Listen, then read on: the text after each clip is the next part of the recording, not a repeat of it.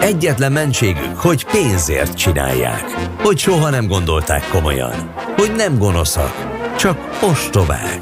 A korpás haj és hazugság zuhatag alatt. Tasnádi András, Galgóci Eszter és Forgács Bianca. Fekete Győr András Széchenyi István nyomdokába lépett, a legnagyobb magyar, mint közismert, egyévnyi jövedelmét ajánlotta fel a Magyar Tudományos Akadémia megalapítására. A legkisebb miniszterelnök jelölt a frissen született gyermeke után járó családi pótlékot adományozza négy éven keresztül Katikának, a nehéz körülmények közt élő falusi kislánynak. Én szerintem ez egy szép gesztus, tehát, hogy ö, alapvetően szerintem értelme is van, illetve ezzel Fekete Győr András felhívja a figyelmet egy valós problémára, ami az az egyenlőtlenség, hogy gyakorlatilag teljesen mindegy, hogy mennyire rászoruló valaki, ugyanannyi családi pótlékot kap. Én is azt akartam mondani, hogy ez a felvezető ez egy kicsit gonoszra sikerült, és most kivételesen azt mondom, Pedig hogy... nagyon gonoszra Nagyon, számba. nagyon, nagyon gonoszra sikerült. Tehát, hogy, hogy nem mindennel szoktam egyetérteni, amit a Fekete Győr András csinál, de, de azt gondolom, hogy ez egy szép gesztus. Ugye talán ami elsőre eszünkbe juthat az az, hogy na puf, azzal a családi össz, ö, pótlékkal mire megy majd bárki is, de hogy szerintem mert, mert hogy ugye 2008 óta gyakorlatilag 12 ezer forintot lehet kapni egy gyerekért, és ugye ez azzal, van, azzal a körítéssel van magyarázva, hogy munkaalapú társadalomban a, a, a családoknak járó kedvezmények azok gyakorlatilag ugye azoknak járnak főként, akik nem rászorulóak, és, és szerintem ezzel a, az András most egy ilyen nagyon jó ügyre hívja fel a figyelmet, hogy talán ez lehetne igazságosabb is. De ez nem önfényezés, nem jó emberkedés, nem, nem ilyen mások nyomorúságán való szociális marketingelés.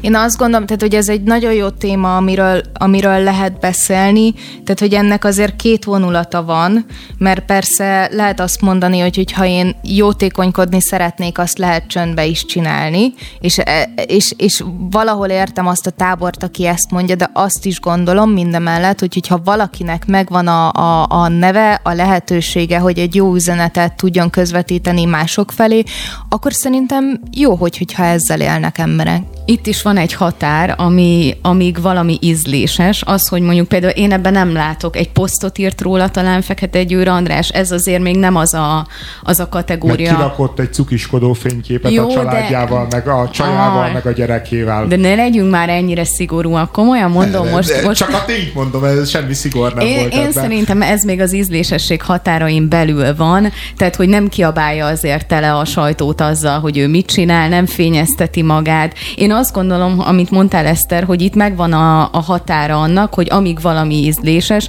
például amikor tévéműsorokat építenek föl a köré, hogy valaki jótékonykodik, valamit adományoz, az már nekem ott, ott, ott, ott ez rezeg a léc, hogy már nem az ízlésesség határain belül vagyunk, de Összességében igen az, hogy egy, egy közszereplő, egy celebritás adományoz, és ezt elmondja a követőinek, normális, kultúrált formába, úgy, hogy nem, közben nem a, a nyomorral hencek, hogy ő valakit ebből kikapar, a, azt, szerintem, azt szerintem tud pozitív hatást kelteni. Tehát ráadásul, inspiráció. Ráadásul egyébként azt is gondolom, hogy hogyha a, a saját pártjának ugye ez a, a szociális egyenlőség felé vezető út, a, tehát hogy egy ilyen kijelölt célja, ez abba, abba igenis illeszkedik. És ez szerintem még nem túlságosan tolja bele De az nem ember egy ilyen képében. piacpárti liberális uh, alakulat volt, amelyik uh, azért nem sok szociális érzékenységet hát mutatott volt úgy ez általában. már minden, de hát azért látunk mostanában egy kicsit ilyen baloldalibb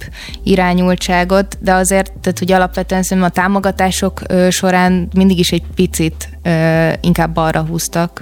Aha, aha. Jó, én nem akarom egyébként azt a részét vitatni, hogy ez tényleg lehet akár pozitív inspiráció is. Nyilván egy politikus nehéz helyzetben van, mert akármit csinál, a gúnyolódás és a lájkvadászat vágyával kerül szembe Fekete Győr Andrásnak valóban vannak sokkal sötétebb foltok, foltok a múltjában, mint ez. Én, én nekem igazából az, van egy alapvető problémám ezzel az adó, adományozással, meg ezzel az adakozással, hogy, hogy régen, mondjuk a középkorban, vagy még régebben a ez az adakozás, az adományozás, ez egy erkölcsi kötelezettség volt, akinek pénze volt, annak adnia kellett, elvárta tőle a szűk közösség, elvárta tőle az egyház, bizonyos értelemben az állam, valójában az volt a szociális rendszer, mert, mert, mert, mert ugye más, más nem működött, és egyébként nem is működött ez feltétlenül rosszul, azért amikor jól ment egy adott közösségnek, mondjuk egy adott falunak, nem halt meg a falu bolondja sem, mert egy etették, ellátták, tehát jól élt, no, no, normálisan tudott élni. És a, az, aztán ugye jöttek ezek a modern jóléti államok, ahol már már az állam látja el ezt a feladatot, a mi adónkból fizet szociális munkásokat, szociális juttatásokat, és, és alapvetően megakadályozza jó esetben, hogy, a, hogy az emberek mondjuk éhen halljanak, vagy, vagy nagy nyomorba tengődjenek, ez persze nem mindig sikerül, és, és Emellé, miután ez most már sokkal kevésbé erkölcsi kötelesség, sokkal kevesebb funkciója van, bejött az adományozással kapcsolatban, ami nekem ilyen folyamatos élményem, hogy ez a lehúzás, a koldus maffia, a jó emberkedés, a kamu alapítványok, igazából valójában, hogyha őszinte vagyok magammal, nekem sincs a Fekete Győr Andrásnak a ö, gesztusával ö, érdemi problémám, csak egész egyszerűen így ez, a, ez, ez az adományozás, ez olyan szinten nincsen a helyén a ö, mi világunkban, hogy, ö, hogy, ö, hogy, hogy alapvetően van egy ilyen ellenérzésem az egésszel kapcsolatban, csak két példa. Az egyik, hogy valahol olvastam, hogy az ilyen alapítványoknak juttatott pénzeknél ott, ott a valami 70% az, amit elemészt az adminisztráció, az alapítványoknak a különböző marketing tevékenysége, és körülbelül a 30% hasznosul a rászorultaknál, tehát hogy elképesztően nagy tud lenni a veszteség ebben a világban. A másik példa, ami ellentétes példa, például én is adományoztam akkor, amikor volt az az esemás kisfiú, mert, mert, mert akkor egész egyszerűen egy olyan igazságtalanságot és egy olyan durva ö, ö, durva embertelenséget láttam abba, hogy, hogy nem, adják me, nem adja meg a magyar társadalombiztosítás ennek a kisfiúnak az esélyt, és, és nyilvánvalóan látszott, hogy ez a pénz ez nem tud rossz helyre menni, mert, mert olyan drága ez a gyógyszer, hogy akkor tényleg így szívesen adott, szívesen megmozdult az ember, de az, hogy például, hogy most tényleg Katika van-e abba a helyzetbe és abba a státuszba, akinek tényleg támogatás kell, vagy, vagy a, csak abba a faluba van másik 30 Katika, aki például sokkal jobban megérdemelni. És ezek már olyan kérdéseket nyitnak meg, ami, ami miatt számomra így az egész ilyen megfoghatatlan és, és kellemetlenné válik. Ez egy nagy dilemma, ugye említetted az alapítványokat, hogy nagyon-nagyon sok ilyen, ilyen rossz érzése lehet ezekkel kapcsolatban az embernek, viszont azért valahol mégis az, hogy egy alapítványnak kellene tudnia jól elosztani azokat az adományokat, hiszen mi azért erre nem vagyunk alkalmasak. Lehet, hogy ismerünk egy katikát, vagy egy olyan embert, akinek szüksége van rá, de nem feltétlenül ez a jó út. Most a az, az általad említett példa azért az egy kicsit más, de, de összességében szerintem az alapítványoknak nagyon nagy funkciója lenne ebbe, és igen, amikor kamu alapítványokról beszélünk, az, az, az, azok olyan, olyan kárt okoznak szerintem társadalmilag, így a, az adományozás tekintetében, hogy ez, ez elfogadhatatlan. Igen, de ebben az esetben egyébként engem meg inkább az fogott meg, hogy, hogy ugye ez pont ki van kerülve. Tehát, hogy, hogy itt egy konkrét emberhez kerül a pénz, itt nincsen köztes ügyintéző, itt nincsen, aki ezt lefölözi, vagy, vagy nem tudom, és ugye azért a, a, a posztban azt hiszem az is benne volt, hogyha más is így döntene, akkor tudnak segíteni abban, hogy, hogy hogyan tud eljutni, és persze felmerül a kérdés, hogy most ő a legrászorultabb ember, vagy nem, de én azt gondolom minden ilyen kezdeményezésben, hogy nem a, a, a, a, a nem a legrosszabb pontját kell keresni, keresni annak, hogy mibe tudunk belekötni, hanem azt kell kiemelni, hogy ez miért jó. És egyébként ebben a, a másik vonulat, amire eddig így, így egy kicsit utaltam, de, de bontsuk ki, hogy ez egyébként egy jó politikai üzenet is, olyan tekintetben, hogy az állam ö, valójában nem látja el jól a feladatát, vagy legalábbis a Fekete Győr András azt gondolja, hogy nem látja jól el a, a, a feladatát, és viszont valamit, nem, tehát hogy ő nem csak kiáll és azt mondja, hogy ez gyerekek nem működik, hanem valamit aktívan próbál tenni. Hát re, lehet, hogy igazad van, de, de miért kell minden egyes gesztust, vagy akármit a politika, politikához lerángatni? Tehát, hogy értem, van benne valami, amit mondasz, de én ezt egy picit más szemszögből szeretném nézni. Hát minden esetre azért 600 ezer forintot lerak négy év alatt, azért az nem kis pénz. A pénz, az adomány máshol is indulatokat kavar, rühellem a parazitákat, írja a Facebook oldalán Tibi atya abban a posztban, amelyben bemutatta a Noár mozgalom webshopját, ahol 17 ezer forintért lehet kapni kínai szitázott pulóvert a kiállás szimbólumával, de árulnak ott 8 ezer forintos vászonytáskát is, ami Tibi atya szerint valójában olyan gagyi, hogy mindössze pár száz forintot ér. Az alkoholista mémpap visszataszítónak tartja, hogy a Noár valódi, fontos polgári ügyekre akaszkodik rá, és a színpadi majomkodás mellett már már ezt a pofátlan szabádrablást is bevezeti. A kötött fogás legutóbbi adásába konoknak feszült neki csintalan és karafiát orsolya Noár kapcsán pacsnak lenni a, Megélhetés, a Fidesz zsoldjában. Megélhetés. De miért mondod ezt? Elment nézem, az nézem az oldaladat, amiket írsz, és, és szerintem, hogyha valaki tényleg fontos dolgot csinált, az pont a Noár, és csomóan bántották amiatt, hogy mondjuk koncertet csinált a tüntetésből, meg, meg Nem ilyesmi, az a gond, de, de hogy nem az a gond, de... hogy egy tüntetés meg egy koncert összeillik. Az a gond, hogy egy végtelenül egomániás, végtelenül, hogy mondjam, beteges ego rá, ráerőlteti magát erre az egészre, önmagát adja el ennek az arcának, de, de ez ő az arca, az és, és nagyon sokan szeretik, és ezért szívesen Persze, fizetnek pénzt a sztrájk alap. Itt van az én szerény barátom. Hú, hát ezután nehéz megszólalni, már csak azért is, mert én egy kicsit úgy érzem, hogy mind a két álláspontnak van némi igaza. Tehát, hogy a, a Noir tevékenységében valóban megfigyelhető az, hogy, hogy valahogy nem ő az, aki így bevonul és azt mondja, hogy én ezt az ügyet fogom képviselni, hanem ahol van egy felháborodás és van egy ügy, ott általában Noir megjelenik. Ezt, ezt én is így gondolom, meg az is igaz egyébként, hogy mindettől függetlenül, ahogyan előbb is mondtam, mondtam, tehát hogy van egy arca, van egy neve, vannak sokan, akik őt szeretik, és ezt kihasználva viszont nagyon sokakat tud akár egy-egy ügy mellé, maga mellé fordítani. A, de hogy ugye de ez az... biztos így van most. Te, tehát, hogy a, akik a Noárt szeretik, azok olyan fóbiásan gyűlölik az Orbán kormányt, hogy nincs olyan, nincs olyan ügy, ami ö, ellenzéki ügy, és ne állnának bele. Tehát, hogy, hogy én, én szerintem egyébként a, a Noár azt tényleg nyilvánvalóan egy, egy nagyon-nagyon megszállott, nagyon-nagyon túlmozgásos, szerintem egyébként alapvetően egy jó szándékú idealista figura, tehát hogy, hogy a kettő együtt igaz, és, és én azt se gondolom, hogy ő nagyon sokat hozna ezeknek a tüntetéseknek, de azt se gondolom, mint amit a Tibi atyáik, meg a konokék, hogy, hogy miatta süllyednének el ezek a tüntetések, tehát hogy szerintem nem osz, nem szoroz, vannak, vannak ilyen arcok, akik mindig megjelennek a tüntetéseken, mindenből kor kormánybuktatást akarnak csinálni, nyilván szíve joga, egy, egy, egyébként meg, meg, meg szerintem nem ér egyébként maga a noir jelenség annyit, mint amennyire most ez ilyen akut problémává vált a, közösségi médiába. Nekem van egy olyan érzésem, hogy embereknek a tüntetéssel van problémájuk, nem tudom, hogy mi, és ez valahogy a Noáron csapódik ki, vagyis Molnár Áronon.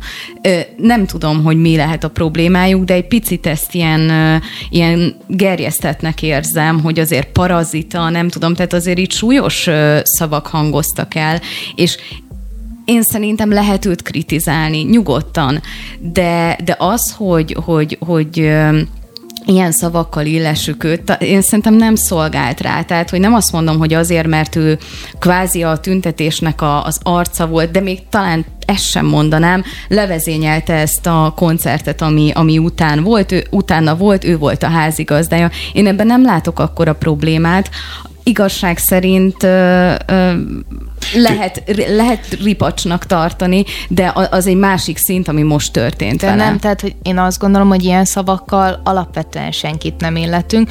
Azt, tehát, hogy, hogy itt én arra próbáltam egy picit inkább reflektálni, hogy a, amit ez akar jelenteni, az tényleg az, hogy ahol tüntetés van, ő általában megjelenik. És ez, ez, ez lehet, hogy sokaknak nem tudom, nem tetszik, vagy nem tetszését váltja ki. Ez a fajta stílus, amiben meg lett támadva, az viszont nem, nem helyén való.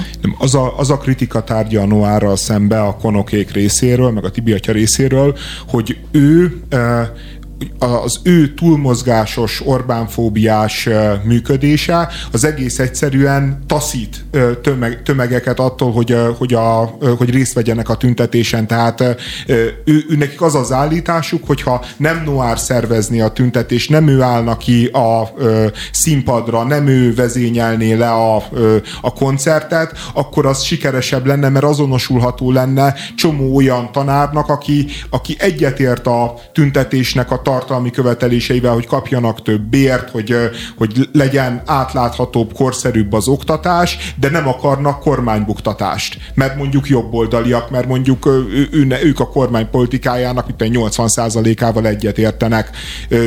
Én, én azt gondolom egyébként, hogy azért nem igaz ez a mondás, mert mit tudom én, Franciaországban is, eh, eh, amikor van egy nagy-nagy szakszervezeti eh, megmozdulás, arra, arra mindenfajta trockista, szélsőbaloldali csoportoktól kezdve, sárga mellényes anarchistákon keresztül nagyon-nagyon sokan rácsatlakoznak, mint a Noir, és mégis ezek a tüntetések tudnak sikeresek lenni, meg meg tudják magukat a maguk medrében tartani. Pont azt érzem, hogy most nem Noir az, aki össze, összemossa ezt a tüntetést, ami tényleg egy konkrét ügy ügyről szól az országos politikával, azzal, hogy Orbán Viktor maradjon, vagy menjen, vagy nem tudom. Pont nem ő az. Ezt a műveletet most Tibi atya végzi el, illetve azok az emberek, akik, akik mocskolják a Noárt. Én, én pedig inkább azon gondolkoztam, hogy az, hogy Franciaországban mi működik, meg Magyarországon mi működik, az ugye két teljesen külön történet, szóval ott azért negyed annyiért, ami az elmúlt 12 évben történt, már, már sokkal komolyabb balhék lennének az utcán utcákon, de évek óta, és, és engem ez már egy picit untat, évek óta azon vitatkozunk, hogy megjelenhet-e politikus a tüntetésen a tömegben, hogy kirakhatja a saját badge valaki, vagy nem, hogy én felvehetem-e valamelyik politikai mozgalomnak a, a jelvényét, hogy ki van a színpadon, az eldönti-e, hogy ki csatlakozik egy ügyhöz, vagy ki nem, ahelyett, hogy azt néznénk, hogy valójában az ügyet kellene támogatni. És igen, lesz, aki fellép a színpadra, és valószínűleg azok hiperaktív és, és nagyon ex- e- exhibicionista emberek lesznek, akik egyébként nagyon sok emberből tetszést, és nagyon sok emberből nem tetszést fognak kiváltani, de ez azért történik így, mert az átlagember nyilvánvalóan nem fog felállni a színpadra, és nem fogja verni a tantamot, hogy én is itt vagyok, én is felszólalok. Tehát, hogy, hogy, hogy ennek azért van egy ilyen alapja, hogy el kell fogadnunk, hogy hogyha valaki ki akar állni, ki tud állni, van mondani valója, és ez szerintem fontos, hogy legyen mondani valója, az álljon ki, én pedig... És mindig egy kicsit exaltált figura lesz. Igen, aki meg részt vesz rajta, ő pedig valószínűleg az ügy miatt vesz részt rajta, és nem kell egyetérteni minden felszólalóval, és nem kell egyetérteni még akár a mellette állóval sem. Nem azért vagyunk ott, hogy mindenki ugyanazt gondolja, hanem azért, mert van egy ügy, ami mellett vagy ellen ki kell állni. Mi az a badge? Azt mondtad, hogy kirakja a saját badge Hát ez ilyen ö, kitűzőszerű, ilyesmi. Aha, értem. A, ugye, ugye a Noir dologgal kapcsolatban most a támadásnak a fókusza a Noir webshop, ahol tényleg tehát irreálisan túlárazott termékeket lehet kapni, amivel kapcsolatban Noir elmondta, hogy, hogy ezek olyan termékek, amiknek a megvásárlásával valójában a mozgalmat támogatod, és ő nem egy profitábilisan, nem profitér működik ez az egész, hanem nyilván a mozgalomba vissza van pör, pörgetve, forgatva ez a pénz. Én, én, én ennél a pontnál éreztem azt, hogy tényleg kicsit túl van tolva már a, a, a Noárral szembeni ellenszenv, mert, mert azt gondolom, hogy most aki 17 ezer forintot kiad egy kapucni spólóért, meg a Noárért, az, az szerintem tudja, hogy mire adja ki. Tehát, hogy, hogy itt, itt nem az történik, hogy, hogy a Noár mossa az emberek agyát nem tudom én hány tévéhirdetéssel is rájuk sóz valami értéktelen hülyeséget hatalmas áron, hanem ő adja azt, aki és ami, és aki ezzel azonosul, az meg azt mondja, hogy neki megér ebben az esetben 17 ezer forintot az a póló, amit a Noir írt alá. Hát Absz- meg nem, mint hogyha nem lettek volna Tibi atya fröccsök a polcokon. Tehát, hogy... Én azért nem, a kettőt nem mosnám össze, szerintem tök más kategória, hogy egy, egy tüntetésről, egy társadalmi kérdésről beszélünk, meg a Tibi atyának a fröccséről, nem mosnám össze, de összességében én nem vagyok a mörcsöknek nagy, nagy rajongója, de látom, hogy van rá kereslet. Igazából nekem ezzel nagy problémám nincsen, tehát hogyha valaki ezt meg, tehát hogy én, én nem úgy érzem, hogy ez egy, ez egy ilyen nagy átverés lenne, hogy, hogy 17 ezer forintot kérnek el egy, egy kapucnis pulcsiért, és hogy adnak a gyártási költsége, meg nem tudom, 3-5 ezer forint, szó nincs erről, egyszerűen van erre kereslet. Alapvetően így most csekkoltam, a, a Tibi atyától is lehet uh, ruházkodási termékeket vásárolni. De nem nincs ennyire olcsó. túlárazva. Nincs, nincs ennyire túlárazva, nyilvánvalóan. Én, ne, én még mindig nem mosnám össze a kettőt. Engem speciál, hogyha ilyen mörcsökről beszélünk, sokkal jobban zavar, amikor a kampányba egy csomó ilyen, ilyen tollat, ilyesmit, ilyen apró dolgokat csináltatnak, és azt osztogatják az embereknek, ugye népszerűsítsék a pártot. Engem az sokkal jobban zavar, mert az az adófizetők pénzéből van. A bohóc karmai közt roppant izgalmas cím. A bohóc a tökéletes allegória a minket körülvevő egzisztencialista válság metafizikai lényegére, miben létére, valamint találó metafora az egyszerre abszurd, groteszk, félelmetes, nyomorúságos és nevetséges társadalmi valóságra. A merch termékek értelmezhetősége, létjogosultsága, vagy hát mondjuk úgy, hogy a szavatossága nem egyértelmű, nem tudjuk mennyi ideig lesz releváns az egy-egy termék. Egyelőre viszont az élelmiszereknél ez máshogy van. A minőségét megőrzi, vagy a fogyaszthatósági idő fel van tüntetve ezeknél a termékeknél, ez kötelező. Azonban a Food Shift non-profit vállalkozás, akik azzal foglalkoznak, hogy összegyűjtik a lejárt vagy sérült élelmiszereket, úgy vélik, hogy a feltüntetett minőségét meg megőrzi dátumok, felelősek részben a nagymértékű élelmiszerpazarlásért. Az Európai Unió a tervek szerint az év végéig felülvizsgálja az élelmiszerek szavatósági idejére vonatkozó előírásokat. Mielőtt elkezdjük, tegyünk különbséget a minőségét megőrzi, illetve a fogyaszthatósági idő között. Ugye a fogyaszthatósági idő az jellemzően a romlandó árukra vonatkozik, tejtermékek, húsok, stb. Azzal nem érdemes játszani, hogy azt betartjuk-e vagy nem. Viszont a minőségét megőrzi, az, az már egy más téma. Azok a viszonylag sokáig tárolható termékekre vonatkoznak, és nem feltétlenül azt jelenti, hogy ha ezután a dátum után esszük meg a terméket, akkor attól bajunk lesz, hanem hogy hogy megfelelő módon tartva az állapotát megőrzi a termék. Tehát a brüsszeli bürokraták most arra készülnek, a amerikai mm, civil szervezetekkel együtt, hogy, hogy megfosszanak bennünket attól az információtól, hogy meddig százszázalékos ízélmény ad egy adott élelmiszer. Nagyjából erről van szó, szerintem nagyon nagy különbség, hogyha egy, egy élelmiszerlánc mondja ezt, mert például az Egyesült Királyságban volt néhány olyan, olyan hely, ahol levették a minőségét megőrzi jelzést az előre csomagolt zöldségekről és gyümölcsökről. Szerintem egészen más, amikor ezt egy ilyen élelmiszerlánc csinálja, mint amikor mondjuk Brüsszelbe vitatják ezt meg, vagy éppen egy olyan non-profit vállalat mond el erre egy, egy állítást, hogy ez probléma, akik azzal foglalkoznak, hogy az ilyen, ilyen élelmiszereket összegyűjtik. De miért? Mert hogyha a ha brüsszeliek csinálják, akkor jó, hogyha az angol szupermarket, akkor meg rossz? Nem, a szupermarketnek nagyon nehezen tudom elhinni, hogy jótékonykodni szeretne, hanem inkább az, hogy ne kelljen olyan, olyan gyorsan leszedni a polcairól a bizonyos Én termékeket. Brüsszelnek is meg a civil szervezeteknek is nehezen hiszem, mert ezek sokszor kiárói csak bizonyos üzleti érdekeknek. Na jó, de itt, tehát hogy akkor így a, a történet teljessége az az, hogy alapvetően az ellen próbálnak küzdeni, hogy a háztartásokban, hogyha jól emlékszem, ilyen 30%-os az a ráta felmérések szerint, amennyi élelmiszertől konkrétan úgy szabadulunk meg, hogy hozzá se nyúltunk, akár a hűtőbe, vagy valahonnan így áttesszük a kukába, és így nem használtuk fel.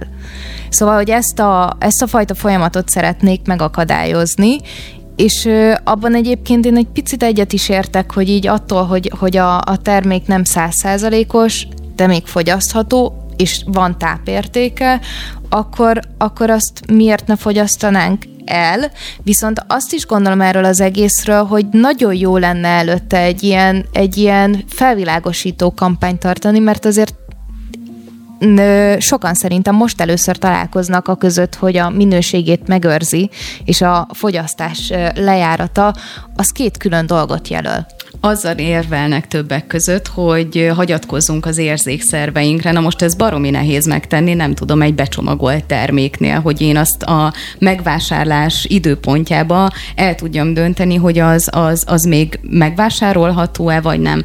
De erre amúgy van, van megoldás, tehát hogy abszolút nem értek egyet azzal, hogy le kellene venni ezeket a dátumokat a termékekről, viszont például idén, a, azt hiszem januárban a Nébik kijött egy ilyen ajánlás ajánlással lejárati útmutatónak hívják, ahol a különböző termékcsoportokra tesz ajánlásokat, hogy a minőségét megőrzi dátum lejárata után meddig javasolt még a termék fogyasztása. Ez például szerintem egy abszolút korrekt út, és így be lehet csatornázni ezeket a már kidobá, talán kidobásra kerülő termékeket a, az adományozásba, hogy olyanokhoz kerüljön, akiknek szüksége van rá, vagy esetleg te otthon el tudod dönteni, hogy ez a, ez a műzli, ez lejárt két hónapja, ezt még megehetem, vagy nem.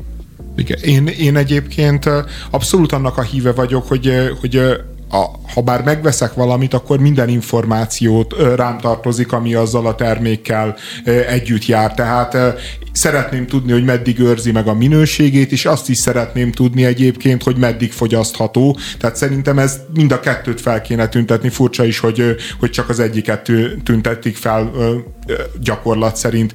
A másik dolog, meg én egyébként azt se gondolom olyan nagy problémának, hogy nem eszünk meg bizonyos ételeket, amiket megveszünk, mert egyrészt egyrészt azt gondolom, hogy, hogy ha mindent megeszünk, amit megvásárolunk, az, az legalább annyira rossz stratégia, mint, mint kidobni, mert, mert olyan azért mondom, mert nekem például ez, ez kifejezetten egy ilyen pszichés berögzültségem, hogy én, én így gyűlölök ételt kidobni, és, és azt is megeszem, amit már nem kívánok, amit nem akarok, és valószínűleg a túlsúlyomnak is van némi köze ehhez, hogy, hogy egész egyszerűen utálok ételt kidobni, miközben nagyon-nagyon sokszor pontosan az a jó döntés, hogy az ember kidobja az ételt, és nem eszi meg, mert nem esik jól neki, mert nincsen szüksége rá, mert elég energiát vett magához már aznap, és, és, és ezzel nem biztos, hogy lehet így hosszú távon számolni. Másrészt meg azt se gondolom, hogy, hogy mindent a funkciója szerint kell nézni. Tehát, hogyha van akinek jó leső érzés, hogy van két banán a hűtőjébe, és egész egyszerűen az megnyugtatja, hogy bármikor oda be tud nyúlni érte, és el tudja fogyasztani, és hogyha még ha nem is eszi meg, annak a banánnak akkor is volt értelme abban a hűtőben, és akkor is ellátta a funkcióját. Tehát, hogy az étel az nem kizárólag akkor hasznosul, hogyha megeszed. Ha megnyugtat, akkor már például szerintem az étel hasznosult. Pontosan ezeket a szokásokat kellene elhagyni, és a, a nem ott kezdeni a dolgot, hogy, hogy megesszük-e a terméket, amit, amit már esetleg le lejárt, vagy nem tudom, hanem ott kezdődik a dolog, hogy a vásárlási szokásainkat kéne felülni. Mert én nem gondolom, hogy az egy helyes út lenne, hogy megveszünk valamit csak azért, mert jó elesik a lelkünknek, hogy van két banán a hűtőbe. Én igazából szerintem az egyik ember vagyok, aki a legjobban utálja azt a lelki terrort, hogy meg kell lenned az ételt, mert valaki valahol éhezik, és hogyha ezt nem teszed meg, akkor ugye vele ö, szúrsz ki. De közben egyébként azt is gondolom, hogy ez, ez nem erről szól, András, hanem inkább arról szól, amikor, amikor benyúlok a hűtőbe, látom, hogy már egy picit, nem tudom, foltos a banán, csak hogy maradjunk a, a példánál, és akkor azt én egyből inkább kidobom, ahelyett, hogy elkezdenék azon gondolkodni, hogy hogyan más, hogyan lehetne felhasználni. Mert szerintem ez a minőségét megérz, megőrzi, ez egy picit erről is szól, hogy már lehet, hogy nem tökéletes abban a formában ö, nyersen, nem tudom, ö, egy étel, de hogy azt lehet hasznosítani. És nem, nem kell azonnal megenni mindent, ami, ami ott marad, de mondjuk másnap tudok abból főzni, vagy felhasználom máshogyan. Ez tök jó, amit mondasz, de szerintem kétféle ember van. Az egyik, aki görcsösen megeszi, akkor is, hogyha már nem tudom, látja a sajton, hogy vannak valami foltok, tudod. A másik meg, aki ránéz a dátumra, és azonnal szórja ki, hogy ezt már nem. Én nekem ez a tapasztalatom. Mind a két ember el fog tűnni ezek mellett az élelmiszerárak mellett, mert ö, szerintem az egész problémát lassan a ö, világgazdaság, meg a globális felmelegedés, meg a különböző háborúk zárójelbe fogják tenni, mert olyan, olyan luxus lesz ételt kidobni, amit, amit amit tényleg csak a szupergazdagok engedhetnek meg maguknak, ha jól, jól látom. Egy hídnak általában nincs lejárati dátuma, de a Krímet, az orosz anyafölddel összekötő, a Kercsi szorost átívelő építmény hétvégén súlyosan megrongálódott, és jelenleg csak részlegesen használható. Ez egy újabb rejtély az orosz-ukrán háborúban, legalábbis abban a tekintetben, hogy ki követte el és hogyan, és egy újabb szimbolikus és stratégiai csapás Putyinnak és az orosz hadseregnek. Hát András, nem akarlak kioktatni, de lehet, hogy lejár, lejárati dátuma nincsen a hidaknak, viszont tervezett élettartama van. Ú, micsoda mérnök arcoskodás, na jó. Hát... Amúgy egy ilyen típusú hídnál, amiről beszélünk, ami a Krím félszigetnél található, ez száz év, mert ez egy állandó hídnak minősül, ami persze nem azt jelenti, hogy száz évenként így szimbolikusan ki kell dobni a hidat a kukába, hanem kisebb karbantartásokkal, illetve nagyobb felújításokkal folyamatosan növelik az élettartamát. Ez a híd, a Kercsi híd, ez még nagyon-nagyon messze volt tőle, ugyanis 2018-ban adták át, tehát hogy még a száz évhez képest lett volna még egy, még egy kis ideje. Majdnem száz éve. Igen. A durva az egyébként, ami a mai nap fejleménye, vagy a tegnapi napé, hogy a, az oroszok a Kercsi híd elleni támadásra hát példás keménységű választ adtak. Ugye elkezdődött az ukrán városoknak, az ukrán hátországnak a terrorbombázása rakétákkal és drónokkal, ami hát mindenféleképpen egy új új ellen a háborúban. E, ez most már nyilvánvalóan az ukrán nép megtörését, az ukrán civil lakosság ellenállásának a felszámolását szolgálja, és, és az orosz hadvezetés eddig ilyet nem tett. Hát ö, alapvetően ugye Putyin be is jelentette, hogy minden olyan ö, támadást, ami a saját ö, föld, ö, országában történik, azt ö, meg fog torolni, és ugye azt is mondta, hogy ez egy terrorcselekmény volt, tehát a, az ő fejében azt gondolom, hogy a, a ma reggeli bombázások azok egy ilyen természetes ö, velejárói voltak. Ö, ami, ami érdekes, mert én azt gondolom, hogy, hogy egyébként stratégiailag, meg egyébként ennek külön szimbolikája is van. Egy háborúban egy hídrobbantás, az, tehát hogy az így előfordul. Nem, nem állítom, hogy jó, vagy, vagy hogy én ezt bármennyire is támogatnám. Azért a hajnali órákban viszont lakóépületeket bombázni, az már nem annyira fér bele, és itt ráadásul egyébként ö, ö, olyan épületeket is találtak, találatok értek, mint ha jól emlékszem, nagykövetség, ami pedig különösen nem fér bele. Az az igazság, hogy szerintem ennek a, a hídnak a felrobbantása sokkal nagyobb volt a szimbóluma, értelemszerűen stratégiailag is nagyon fontos volt, de ha jól tudom, a kétszer két közúti sávból csak az egyik sérült meg. A vasútiról nem tudom pontosan, de járható a híd, tehát gyakorlatilag... Részlegesen a vasúti forgalom még nem indult el, és a személygépkocsi vagy gépkocsi forgalom is csak, csak az egyik sávon elvileg. Kettőn, de, de igen, a, a felén. Tehát, hogy, hogy a szimbolikája ennek sokkal-sokkal fontosabb, az hogy, az, hogy ugye az oroszok terjeszkedésének a szimbóluma gyakorlatilag ez a híd, és valóban összevetve a, a civil lakosságnak a bombázásával, bár amennyire tudom, a híd, híd felrobbantásánál is voltak civil áldozatok. Igen, Javítsatok ki, ha Voltak, de... Persze, teljesen más, más léptékről beszélünk. Más léptékről beszélünk. Egyébként annyiban is szimbolikus volt, ugye, hogy a Putyinnak a születésnapjára időzítették ezt a támadást, tehát így a 70. születésnap ilyen értelemben is emlékezetes maradt.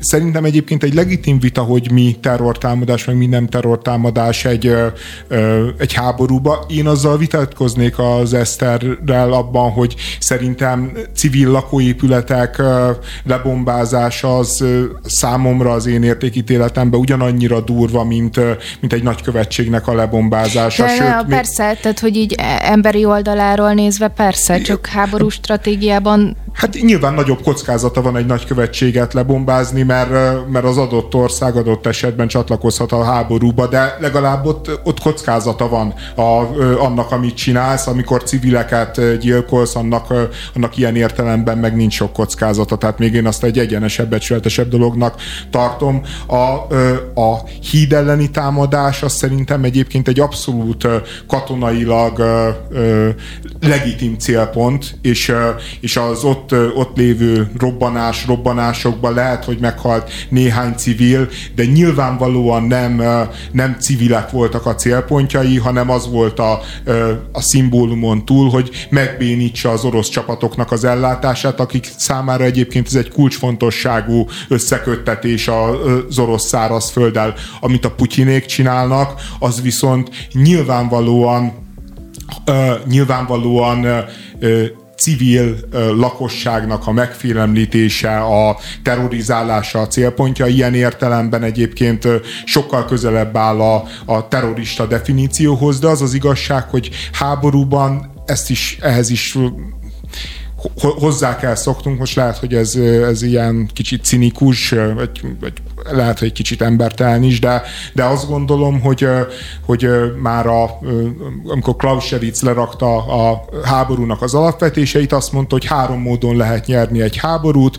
Úgy lehet nyerni egy háborút, hogy megsemmisíted az ellenség hadseregét, úgy lehet nyerni egy háborút, hogy megbuktatod az ellenfélnek a politikai vezetését, és, és úgy lehet megnyerni a háborút, hogyha megtöröd a, a lakosságnak az ellenállását ellenállását. És az a helyzet, hogy amikor háború van, akkor egy stratégia bárkinek a stratégiája számol ezzel, osszoroz ezzel, és, és, és, és el lehet mondani, hogy embertelen logika, de szerintem a háború A háborús maga logika is. mindig embertelen Igen, logika. de a háborús logika mindig embertelen De logika. alapvetően egyébként, ha már szimbólum, nekem az nagyon tetszett, ahogy legalábbis bizonyos felvételek alapján szimbolikusan reagált rá a, a lakosság. Olyan videók keringenek az interneten, hogy ugye most a metró aluljáróba bújtak fedezékbe, és, és ott népdalokat énekelnek közösen a, az ukránok. Igen, de hát ez szerintem meg ugyanúgy a propagandának a része. Tehát be, bemutatja a, a kievi állami tévé, hogy az emberek a helyet, hogy, hogy megijednének, meg a francba kívánnák az egész háborút, meg az összes politikus, meg katonát, a helyet összegyűlnek a bunkerbe, és egymás bíztatják, egymásba tartják De ezt amúgy lehet így is mondani, meg lehet, hogy ez van, de azért alapvetően szerintem ez ilyen ösztönösen is működik az ember emberekben, tehát hogy így nem tudom, össze kell fognunk, együtt kell lennünk, val- tehát hogy valami borzasztó történik körülöttünk, amit valahogyan el kell viselni, ez, ez szerintem egyébként össze tud hozni embereket. Biztos, hogy szerintem egyébként valószínűleg van benne igazság, csak ne gondoljuk azt, hogy ez az egyetlen igazság. Tehát szerintem nagyon-nagyon sok ukrán van, aki nem így éli meg a háborút. Nyilvánvalóan, és, és, és, az is egy leg, legitim megélés, meg egy legitim Ez álláspont. emberi viselkedésben nincsen normális. És olyan se, amit mindenki követ ja, normálisnak az átlagos nevezzük az emberi viselkedésben, ami, ami meg aztán tényleg egy ilyen furi dolog. Én még azért azt mondanám, hogy miközben azt mondjuk, hogy ez a terrorbombázás, ez mennyire durva, meg mennyire kemény, azért azt is látnunk kell, hogy eközben Putyinra egyre keményebb nyomás van az orosz radikálisok részéről, hogy, hogy adott esetben vessen be például atomfegyvert Kiev ellen. Tehát, tehát, tehát látni kell, hogy, hogy ennek az egész eszkalációnak még csak az elején vagyunk, és nagyon-nagyon ijesztő a szintén ma délutáni bejelentése a volt orosz elnöknek, ugye, aki most kvázi azért a második, harmadik ember továbbra is a Putyin mögött a Medvegyevnek, aki azt mondta, hogy, hogy ez csak az első hullám volt, és, és még keményebbek lesznek, és még ke- keményebb megtorlások fognak következni. Hát ahogy láttam, azon a hídon is van még mit robbantgatni, tehát hogy ne, őszintén nem lett olyan nagy, nagy baj a műszakilag annak a hídnak. Egy támaszköz sérült meg, azt szerintem, szerintem elég gyorsan kiavítják. Értelemszerűen nem napok, meg nem hetek, de, de azért nem, nem okozott olyan, olyan nagy kárt. Tehát, hogy Ugye ennek a hídnak van egy, van egy ív része, ott például sokkal nagyobb károk, és nem ötleteket akarok adni, csak hogy, hogy azért e, ez, én nem érzem olyan durvának technikailag, ugye az, hogy megbeszéltük, hogy az egyik, egyik része járható maradt, tehát hogy inkább, inkább itt a szimbólum, ami szerintem nagyon erős. De, de, de nem, a, nem ilyen értelemben durva technikailag, hanem olyan értelemben, hogy most is létező orosz csapatok vannak nagyjából utánpótlás meg ellátás nélkül, és számukra az a pár hétnyi kiesés az adott esetben akár a megsemmisülésüket jelentheti. Tehát, hogy, hogy ez, ezért súlyos stratégiai katonai vesztesség Oroszországnak, hogyha akár csak néhány napra is elakad a forgalom ezen a hídon. De teljesen nem akadt el. Ott van az a, az a félpálya, amit lehet használni. Tehát, hogy én nem állítom azt, hogy mondjuk a vasúti közlekedéssel kieső ellátmányok nem okoznak problémát, de az, hogy teljesen elszigetelték az orosz hadsereget az ellátmányoktól, azt szerintem tételesen nem igaz. Hát teljesen nem, de jóval kevesebbhez jutnak hozzá. Gondolj bele, hogy itt azért sok sok tízezer katona harcol. A sok tízezer katonának, mit tudom én, kell napi mondjuk száz vagy kétszáz vagon élelmiszer, lőszer, különböző alkatrészek, amivel javítják a fegyvereket, a járműveket, és hogyha abból a 200 vagonból csak 100 érkezik meg, azért az már nagyon nagy probléma. És hogyha például egyáltalán vagon se jön meg, akkor meg aztán végképp nagy probléma. Értem, de a szállítmányozásnak nem látom a matematikáját, hogy azért, mert a félútpálya leszakadt mondjuk a hídon, attól mindenképpen a felét kapják csak meg, tehát hogy nekem azért ez egy kicsit sántít. Uh-huh. Hát a nyugati katonai szakértők azok nagyon-nagyon örömködnek, és nagyon nagy ütésnek érzik a, az, az orosz logisztikára, mert egyébként ez a gyenge pontja az orosz hadseregnek a logisztika. És egyébként az orosz hadsereg logisztikája főképp, főképp a vasútra épül. Tehát, hogy ne, nekik a második világháborúban az érdekes, hogy a második világháborúban azért voltak olyan sikeresek a, a, az orosz csapások a, a németekkel szemben, mert, mert azt a 6 millió embert meg tudták oldani, hogy, hogy gépkocsikkal, tehergépkocsikkal el, ellássák, viszont azok a tehergépkocsik ilyen százezer számba érkeztek az USA-ból. Tehát az USA gyártotta le azt, hogy mint például jeepeknek nevezzük a, a jeepeket, az azért van, mert ugye amikor jöttek az oroszok, azok jeepekkel voltak felszerelve, és, és, és jeepek voltak alattuk, így jött át a magyar nyelvbe. Tehát, hogy a, a, az orosz hadseregnek mindig is a logisztika volt a gyenge pontja,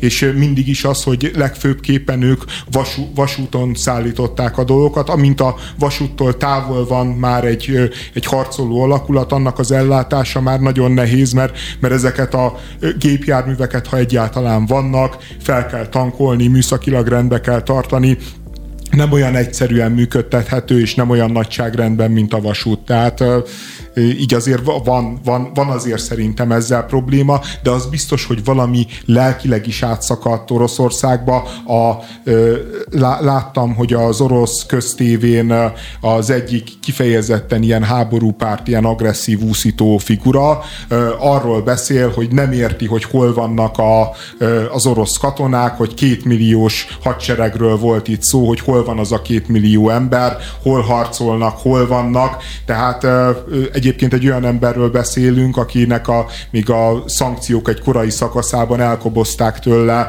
a, az olaszországi villáját, és akkor itt gyorsan el is lehet mondani, hogy, hogy az a két millió orosz katona azért nincsen ott, meg azért nincsen úgy felfegyverezve, mert, mert az orosz elit az szétlopta azokat az olajpénzeket, amiket elvileg a Putyin a hadsereg fejlesztésére szánt volna.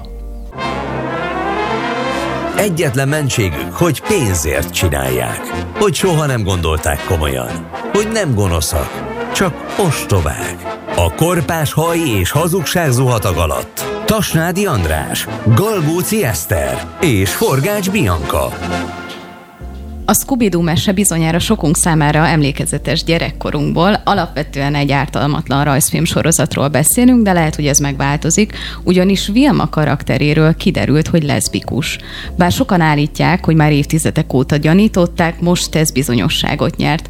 Amíg én azon gondolkoztam, hogy gyerekként mennyire foglalkoztatott minket az egyes rajzfilm karakterek szex- szexuális identitása, mentális állapota vagy vélhető függőségei, eközben Bája Lex komment formájában vélemény nyilvánított arról, hogy mit gondol Vilma leszbikusságáról azt mondja, hogy ez rossz irány, és nem érti, hogy miért fontos egy vígjáték rajzfilmben a karakterek szexuális identitása. Én arra vagyok kíváncsi, hogy ezek után a Scooby-Doo mese milyen korhatárbesorolást fog kapni Magyarországon. Hát, vagy egyáltalán lehet a Magyarországon népszerűsíteni ezt a részt, amiből ugye konkrétan kiderül. Egyébként nekem az az érdekes, hogy, hogy én most így próbáltam utána nézni, hogy milyen fogadtatása volt ennek így, így, így összességében a, a sajtóban, és én nagyon kevés negatív dolgot találtam. Mm, egészen addig elmerészkedtem, hogy a Redditen elkezdtem olvasni a, a kommenteket, hogy ki mit gondol erről a történetről, és a, a, a nagy többség az tényleg pozitívan állt hozzá.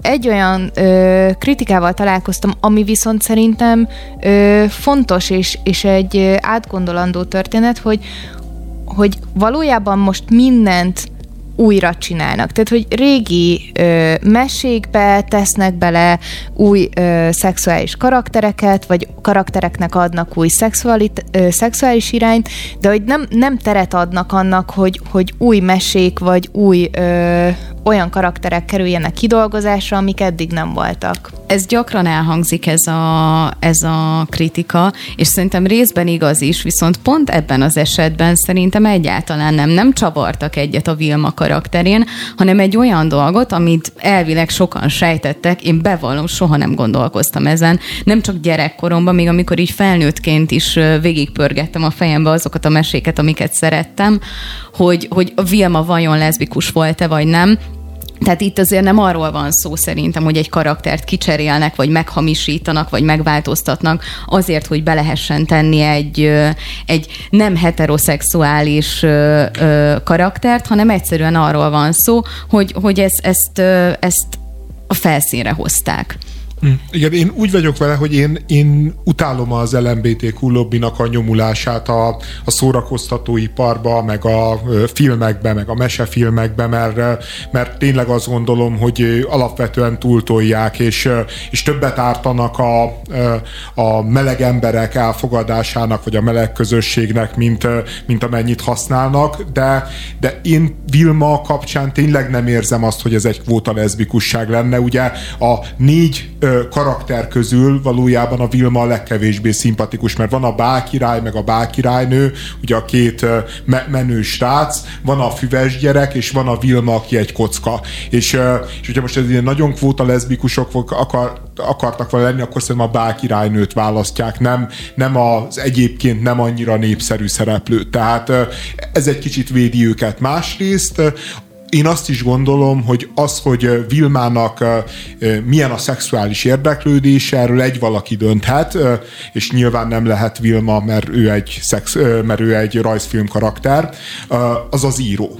És, és a probléma itt az, hogy tudjuk a James Gunnnak a beszámolójából, hogy, hogy 2000-ben ő már írt egy olyan forgatókönyvet, Egyébként a James Gunn-t én nagyon szeretem, és szerintem egy ilyen nagyon-nagyon progresszív, meg jó fej arc, és a ö, galaxis őrzői az egy kifejezetten ö, szerintem, na, ö, szerintem a legjobb ö, szuperhős mozik ö, közé tartozik. Na mindegy is, a James Gunn írt egy, ö, egy olyan forgatókönyvet, ahol a Vilma ö, leszbikus lett volna 2000 környékén, és hát akkor mit ad Isten, George Bush volt még az Egyesült Államok elnöke, éppen ö, keresztes hadjáratot folytatott Irakkal szemben, és akkor azt mondta a stúdió, hogy hát ezt köszönjük szépen, de nem kell. Vilma ne legyen leszbikus, Vilma maradjon csak heteroszexuális. És most eltelt 20 év, Nyilván a stúdiónak alapvetően megváltozott a hozzáállása,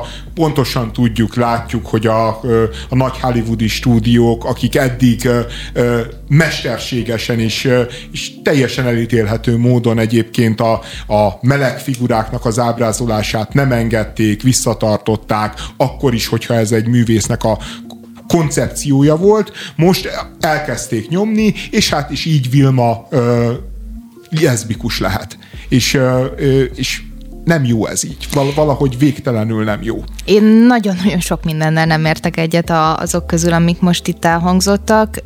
Főként abban, hogy az LMBTQ lobbinak a, a nyomása nagyon rosszat tesz, tehát hogy így egy, egy ö, féleképpen vizsgáljuk meg ezt a történetet most, hogy ez mit fog kiváltani az ellenzőkből, akik amúgy is ellenzik valószínűleg a, a homoszexualitást, és közben elfeledkezünk azokról a fiatalokról, akik meg nem láttak maguk előtt ö, példaképeket, vagy egyébként, és ez viszont meg ö, szerintem így történt a 2000-es években, amikor elkezdett ez így sorozatokban megjelenni, meg saját sorozatot is kapott az LMBTQ közösség, azért abban még ö, ö, főként olyan karakterek voltak, akik nagyon is sztereotipikusak, és ö, nem igazán bontották azt ki, hogy, hogy a, a különböző emberek azok ö, különböző önmaguktól, és nem feltétlenül lehet besorolni valakit, aki meleg egyfajta zsánerbe. Ö, azzal sem feltétlenül értek egyet, hogy mondjuk pont a, a, a Vilma karakter a, a legrosszabb a scooby de nekem a, a legnagyobb kritikám ezzel a, a mesével kapcsolatban, hogy itt mindenki iszonyatosan sztereotíp, és, és nagyon durva látni azt, hogy nem tudom, a szép lánynak butának kell lenni, a jóképű csávónak mindenképpen vezetnie kell a csapatot, még akkor is, hogy, hogyha képtelen rá, hogy a, a, a, a hippi srác az mindenképpen egy kicsit feminimebb, és, és valójában ott van Vilma, aki ö, egyébként külön sorozatot kap most, ö, ha, ha jól értem a, a híreket. Ő, ő meg valójában így okosabb, ö, néha így nagyon kellemetlenül érzi magát a saját bőrében, és szerintem kb. a legazonosulhatóbb az egész történetben. És nem ő a főnök. Ez nem. az, ami zavar téged. Egyébként kap új sorozatot, de mindjárt fekete is lesz benne. Tehát egyébként a bozonnal a füves is rátszal együtt, tehát hogy így hirtelen feketévé változnak, mert, mert hát nyilván ez a stúdiónak az elvárása, hogy, hogy most már, hogy leszbikus, oké, rendben, de még, még nem fekete, és most ezt is kijavítják. Nagyon kíváncsi vagyok majd Dúró Dóra mit fog reagálni. Lesz még egy könyvdarálás, vagy, vagy nem tudom. Az HBO gót azért nehéz hát, lesz ledarálni, hát ugye? igen, kíváncsi vagyok, hogy, hogy milyen eszközt fognak Egyébként, találni. Az Eszter mondott a meleg példaképekről, tehát, hogy, hogy szerintem ez, ez olyan szinten nincs így, tehát hogy ez, ez ma már végképp nem igaz, amikor Vilmából, meg nem tudom én kikből leszbikus kell csinálni, mert, mert tömegével vannak, me- De hát meleg pont ez az, hogy ma meleg... már, tehát hogy és ezt akarjuk írtani. De, de, hogy, de mit hogy... akarunk? A, a művészi szabadságot akarjuk támogatni. Szerintem nagyon rossz, amikor a, a filmművészet mondjuk melegellenes propaganda, de legalább ennyire rossz, amikor, amikor melegpárti propaganda, mert, mert hogyha a művészet propaganda, ha a mű, művészettel mi társadalmi célokat akarunk elérni, és keresztül zúzni a, a mi politikai narratívánkat a világon, akkor, a, akkor valami nagyon-nagyon fontos elveszik a világból. De én azért ebben azt érzem egy kicsit, hogy, hogy itt megint nagyon egy kalap alá veszünk mindent, és ezért tudjuk így a haragunkat rázúdítani az úgynevezett LMBTQ propagandára. Tehát, hogy vannak azok a, a filmek, vannak azok a sorozatok, a mese az egy másik kérdés, de hogy így, így, így vannak azok a történetek, amiben fontos, hogy valakinek mi a szexualitása, és van az, amiben kínosan érezzük, hogy így bele van passzírozva. És az valójában nem jó, de ne vegyünk mindent egy kalap alá szerintem. Rendben, de ez most itt a scooby kapcsán is felmerül, amit Báj Alex fel is, tette azt, fel is tette azt a kérdést, hogy vajon ez, ez fontos-e egy ilyen, ö, ilyen rajzfilm sorozatnál. És szerintem a kérdés valahol jogos, de mégsem érzem károsnak az, hogy most Vilmáról ez kiderült, vagy így írták meg, teljesen mindegy. De, de maga a kérdést, azt az, az nem csak te, mi feszegetjük. Nem, de tehát, hogy, hogy hogy a, alapvetően a scooby mert azért, hogy, hogyha így nem tudom, valamennyit néztünk ebből a sorozatból, nekem a, azért megvan az a vibe, hogy a, a Diana, meg a Fred, hogy így enyelegnek, stb. Tehát, hogy itt mindig is volt egy ilyen központi kérdés az, hogy így ki kivel, vagy kivel nem, vagy nem tudom, tehát, hogy ezek a párkapcsolati ilyen felszínes dolgok, tehát most nem azt mondom, hogy, hogy így nagyon a elmerültek egymásba. A gyerekbulvár, de tehát, hogy szerintem annál sokkal jogosabb feltenni a kérdést, hogy így a, a rajzfilmek filmekben így, így mennyire kell megjelenni ennek a, a valakivel össze kell lejönnöm, szerelmesnek kell lenni, stb., de hogyha meg már megjelent, mert ebben megjelent az elejétől kezdve, akkor szerintem nem, te, nem teljesen beleerőltetett a dolog. Tehát azt mondod, hogy a, a másik két karakternek a kacérkodása az, az, az megengedi, hogy Vilmának is megtetszen egy nő. Én azt, nem, hát én azt állítom, hogy hogyha ez egy olyan sorozat lett volna, amiben soha nem lett volna központ központi kérdés az, hogy valaki flörtöl valakivel, vagy valakinek tetszik valaki,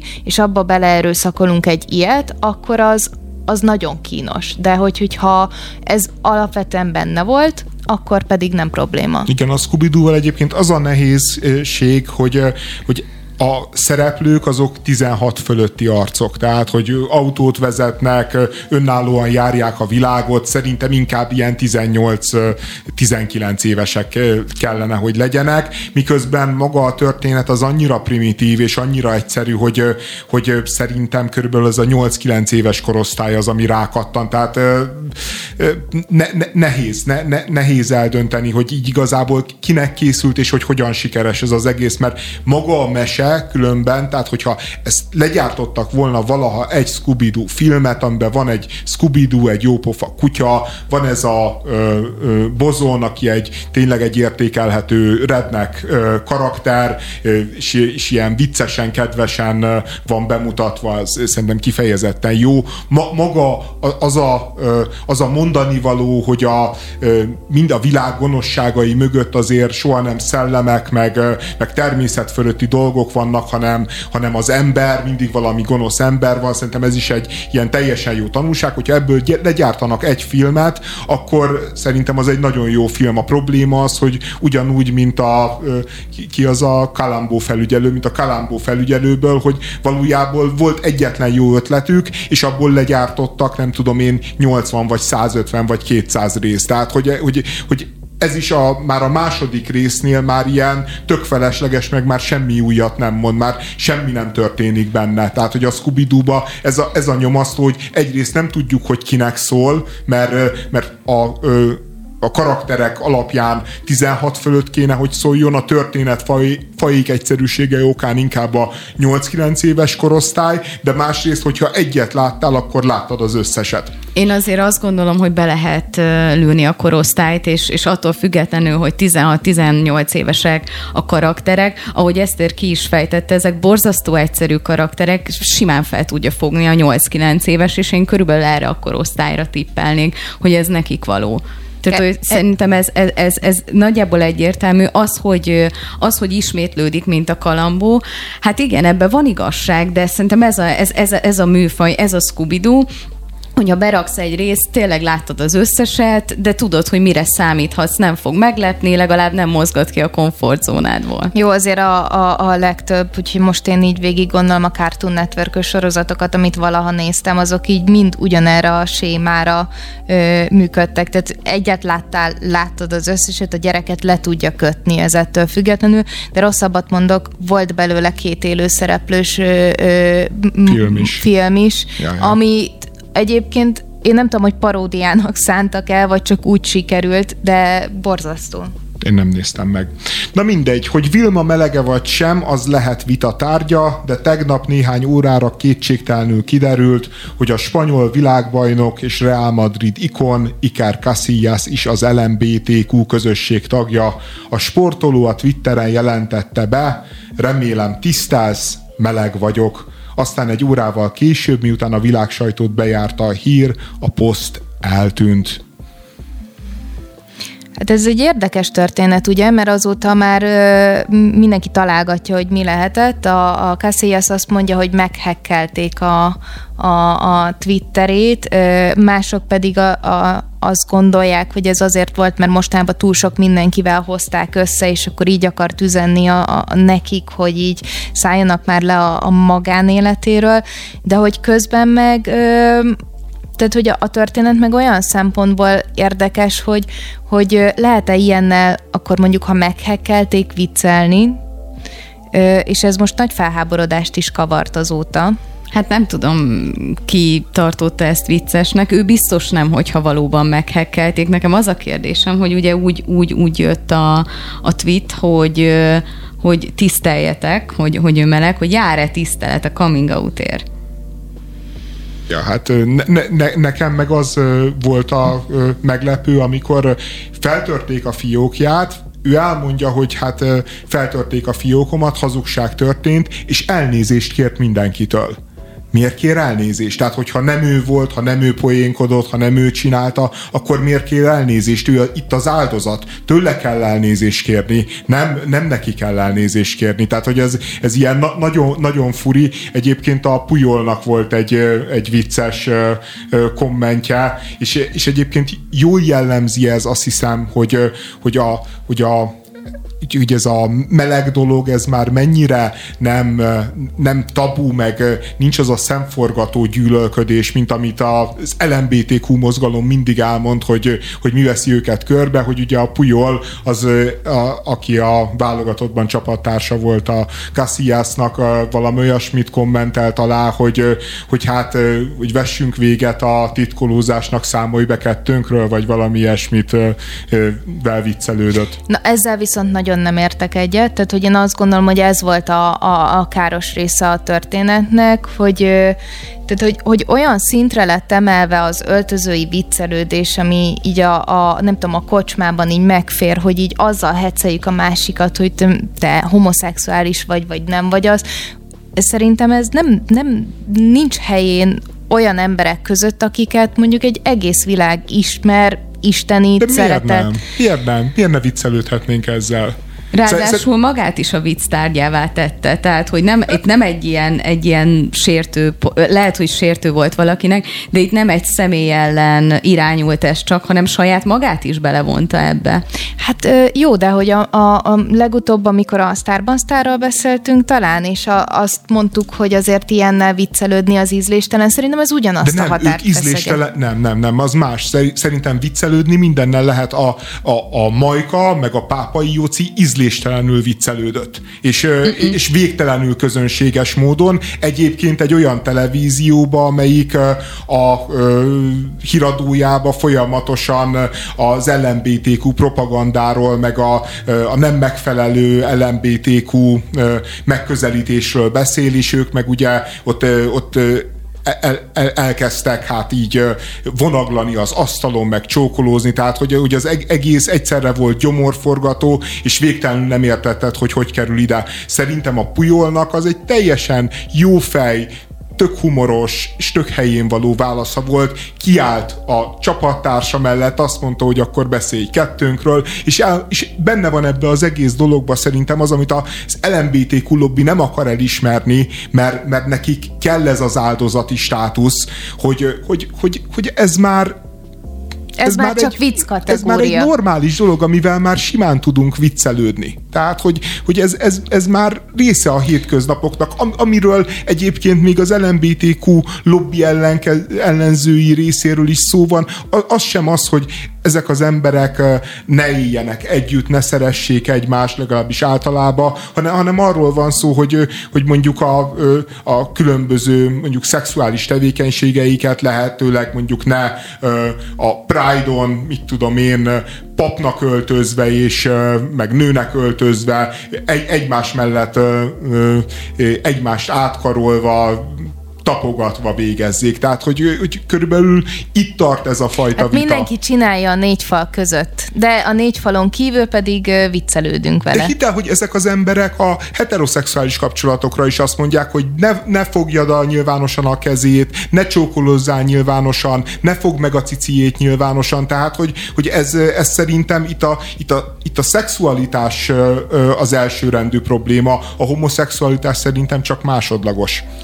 Én azt gondolom, hogy nem kérdeztünk meg minden egyes embert arról, hogy ha ellenzi, hogy ő ezt így gondolja-e. Nem tudjuk. De azt tudjuk, hogy amikor mondjuk ellentüntetés szerveznek a Pride ellen, akkor körülbelül 10 perc alatt meg lehetne kérdezni az ellentüntetőket, mert vannak kin 20 abban az országban, Magyarországon, ahol egyébként mondjuk a, a melegekkel szemben azért lényegesen több az ellenérzés, mint, mint mondjuk tőlünk nyugatabbra és van kint 20 ellentüntető. Tehát ugy, ugyanez egyébként már Belgrádban úgy néz ki, hogy 2000 ellentüntető, nagy rész ütőkkel. Moszkvában meg 10 ellentüntető, szintén nagy rész ütőkkel. Ezért csak részben igaz, amit mondtál, hogy bizonyos helyeken ez egy tök elfogadott dolog, és más helyeken meg ezért mondjuk kirekesztés jár. Jó, hát most a nyugati kultúrkörbe úgy értettem, nyilván egy ortodox világ az Mert már más. Itthon, egy... itthon mindenki elfogad mindenkit, itt szeretet van nincs nagy szeretet, de Nyugat-Európában sincsen nagy szeretet, de nincs, nincs az, a, az, a, az a penetráns gyűlölet sem. Tehát szerintem, amit, amit so, sokszor állítunk, te, mert, mert egész egyszerűen... Én azért ebben, tehát, hogy azért nem, merni, nem mernék nyilatkozni, de még a magam nevében sem, mert, mert én sosem szenvedtem el kirekesztést azért, mert LMBTQ személy vagyok, és szerintem azért ne általánosítsunk, és nem mondjuk azt, hogy Magyarországon nincs ezzel probléma, és azt sem mondjuk, hogy a világon nincsen ezzel probléma, mert van. Mélység nélküli csacsogás, mérték nélküli okoskodás, morál nélküli szemforgatás. Tényleg ezt akarod? Akkor hagyd ott a Facebookot, engedd el a romkocsmás haverokat, mondd le az ebédet azzal a csinos szociológus lányjal, mert amit te akarsz, az itt van, a bohóc karmai közt, a Spirit fm Tóth Gabi régi rossz szokása szerint megint elkezdte rázni a pofonfát. Ezúttal azzal provokálta a békés Instagram felhasználókat, hogy átérzi az állami gondozottak helyzetét, mert őt gúnyolták a tájszólása miatt. A közepesen ízléstelen és empátia nélküli hasonlatra és önsajnáltatásra az alkalmat az állami gondozottak hivatalos napja október 7-e adta. Én nekem az volt az utolsó ö, információm vele kapcsolatban, hogy ő kiakadt, és eltávolodott a social médiától, aztán most hál' Istennek már mégsem távolodott el a, a social médiától. Jó, de a Tóth Gabi az ilyen, amikor például bejelentette, hogy a, először elkezdte mutogatni a frissen született gyerekét, utána támadták, hogy, hogy miért kell mutogatni a frissen született gyereket, akkor bejelentette, hogy ő most már nem fogja mutogatni a frissen született gyermekét, majd egy hétre rá körülbelül, vagy tíz napra rá, így mondta, hogy hát, hogy különleges, exkluzív fotók készültek, mit tudom én, melyik bulvárlappal, és most újra láthatjuk Hanna Rózát, és de ebből nem csinál rendszer, de most megint. Tehát a, a Tóth Gabi és a következetesség az a szótárnak a két végpontja. Hát nem csak a következetesség szempontjából, hanem abszolút nincsen kapcsolata a valósággal. Tehát én, én nagyon sokat gondolkoztam ezen, hogy mit gondolhatott, amikor a tájszólását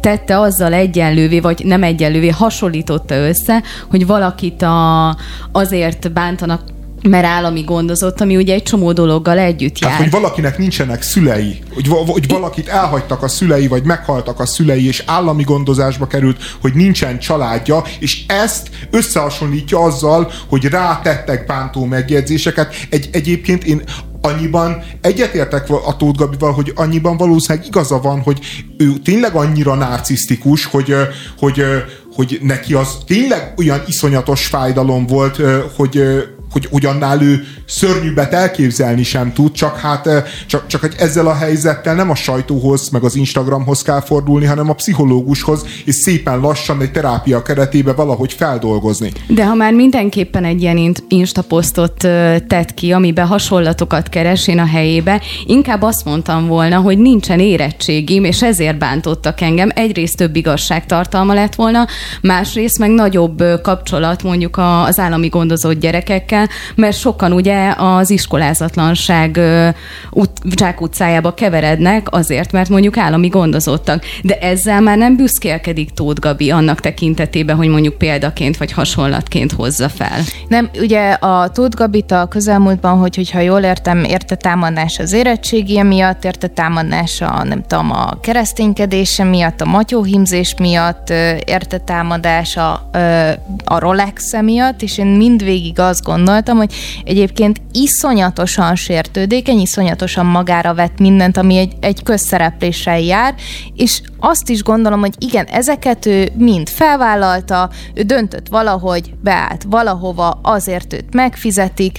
Én eddig tényleg úgy néztem ezt az egészet, hogy ő egy közepesen idegesítő celeb, akivel nem akarok foglalkozni, nem érdekel a politikai vonulata, mert, mert tényleg nem ér annyit. De ez a poszt engem most már tényleg nagyon felháborított, tehát hogy így emellett nem lehet elmenni, hogy hogy, hogy ő nem tudom, hogy sajtót akar-e hetszelni, hogy így, így még több, ö, nem tudom, negatív dolgot akar magára vonni, vagy ő komolyan elhitte, hogy a, az ő gyakorlatilag traumája, olyan... traumája az annyit ér, mint az állami gondozás. Szerintem egyébként komolyan elhiszi, komolyan elhiszi.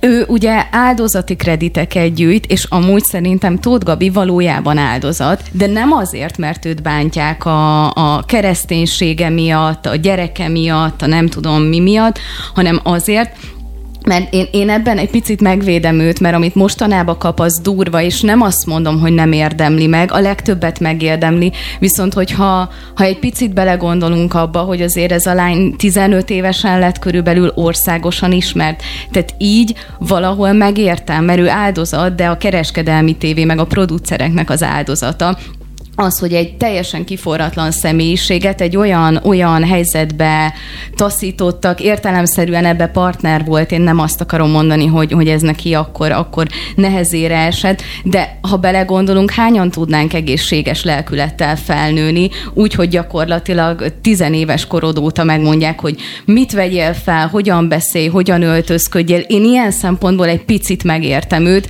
ettől függetlenül tök ízléstelen. És folyamatosan táplálják a hiúságát, az egóját, folyamatosan azt magyarázzák neki, hogy, a, hogy az az ő értéke, az ő személyiségének, az ő emberi értéke az kizárólag annak a függvénye, hogy mennyire gerjed a közösségi médiába, milyen nézettségi mutatók vannak, tehát, tehát tényleg a, a Tóth Gabi egyébként egy megnyomorított személyiség, ez, ez szerintem kétségtelen, és én még azért elmondaná, hozzátenném itt a kereskedelmi tévék mellé, oda lehet nyugodtan rakni az egész magyar társadalmat, mert, mert ez a teljes társadalomnak a jóváhagyásával, egyetértésével és nagy-nagy örömével zajlott, tehát imádjuk a gyereksztárokat, imádjuk a, látni, hogy, hogy milyen tehetséges és milyen fiatal, és soha nem tesszük fel azokat a kellemetlen kérdéseket, amikor akár olimpiai aranyakat szállítanak, akár megasztár döntőt, vagy mit tudom én micsodát, hogy, hogy vajon ennek az embernek mibe kerül az az öröm, amit mi érzünk, vagy az a